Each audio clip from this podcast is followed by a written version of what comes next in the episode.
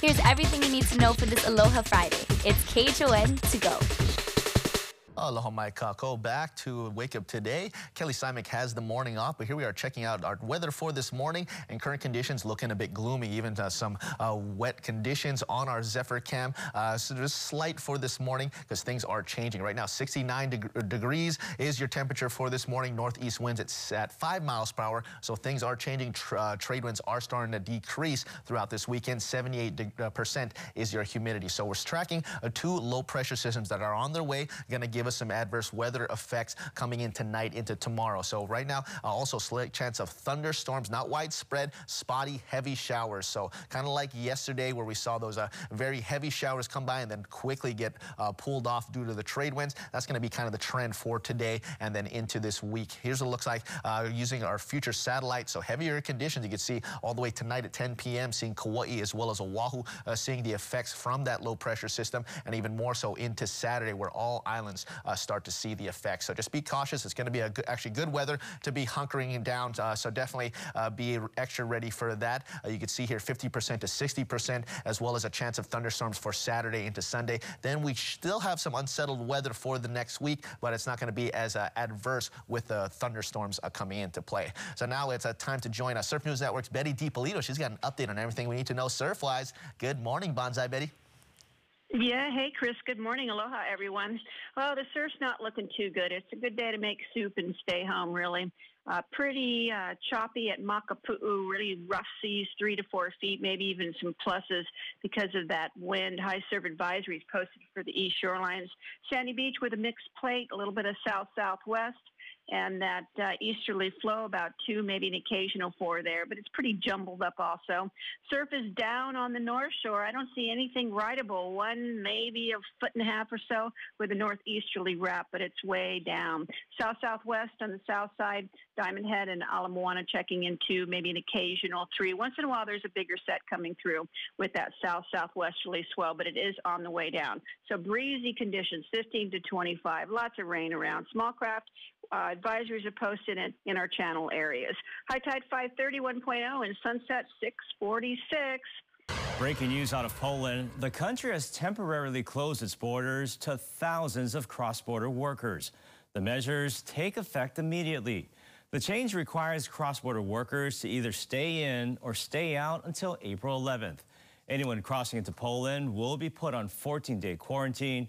Poland has confirmed 1,244 cases of infection and 16 people have died.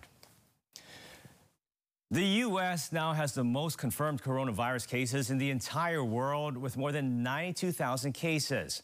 That's more than China. This, according to Johns Hopkins University.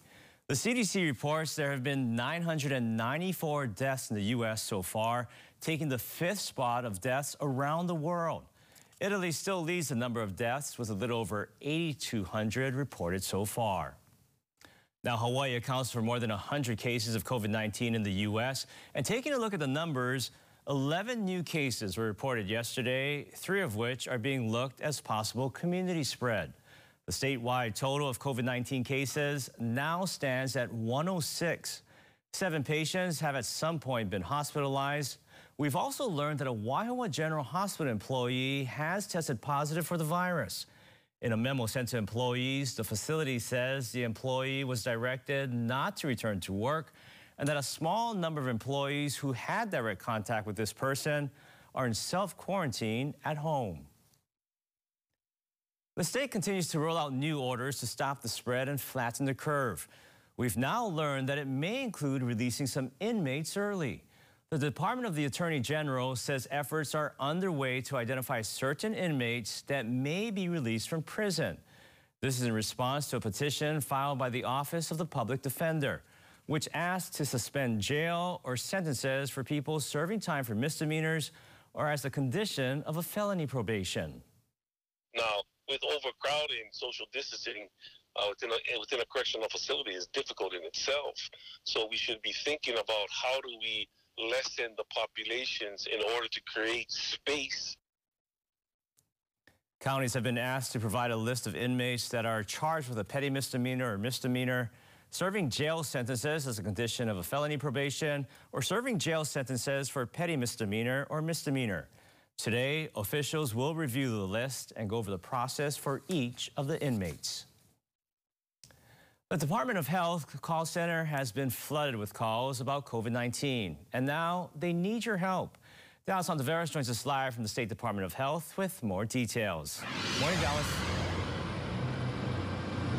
Good morning, Ross. That's right. This is a great opportunity out here. And even though it does not pay, the work you put into this is going to pay off for the entire state because you're going to answer questions and concerns from the public when it comes to the coronavirus. Now, what makes this really nice is that there's part-time and full-time shifts available. It happens Monday through Friday. Parking will be available for people who need it. And you're going to get a general briefing every day so you know what's going on. Again, answering any concerns or questions on coronavirus virus. This could be about symptoms. This could be whether you should go see a doctor or not, or even if you're asking a, a question for a kupuna in your family or someone that you know. And if you don't know the hard questions, those really tough, hard medical questions that some people might have out here, don't need to worry because you're going to have nurses with you at your side to answer those tough medical questions. And of course, you're going to get all the training you need while following those CDC guidelines. Now, the only requirements for this volunteer opportunity is that that you have to be available at least three times a week, Monday through Friday,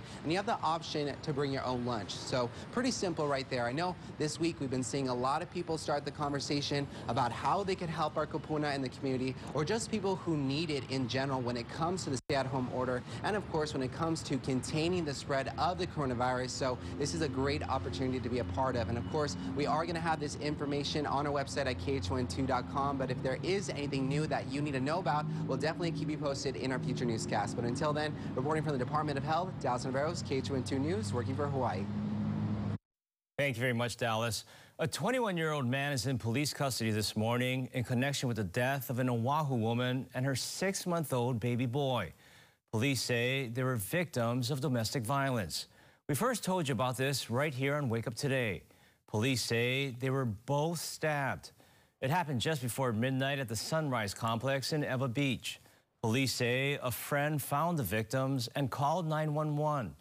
According to police, the suspect, a 21-year-old man, took off and crashed into another vehicle off Kunia Road.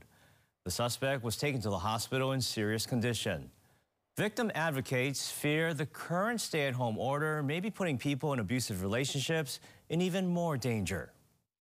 When uh, victims are sheltered in place and uh, staying at home with their users that uh, gravely increases the danger. Kreidman says many victims are not able to call for help. So the Domestic Violence Action Center set up a text hotline. That number is on your screen 605 956 5680. And in this time of crisis, actors, dancers, and a jellyfish expert from UH have come together to help our health career workers. Yes, Hawaii hospitals are, de are dealing with a shortage of personal, personal protective equipment like masks. So bioscience researcher Angel Yanagihara is working with faculty and staff of their theater and dance department to sew the gear. The cloth masks will be made so that workers can wash and reuse them. Students at the medical school are also making face shields. If you'd like to donate materials, please go to our website, khon2.com for all of that information. And thank you to all of them. Midpac Institute in Punahou and Iolani are also helping out. The schools are using their 3D printers to make around 4,500 face shield components to help protect healthcare workers. They hope this will help local hospitals, nursing, and retirement homes. And mahalo to all of them. We all need all of that support, especially for our healthcare workers. And that was your morning news. Make sure to tune in right back here Monday morning 7 a.m. It's everything you need to know with KHON to go.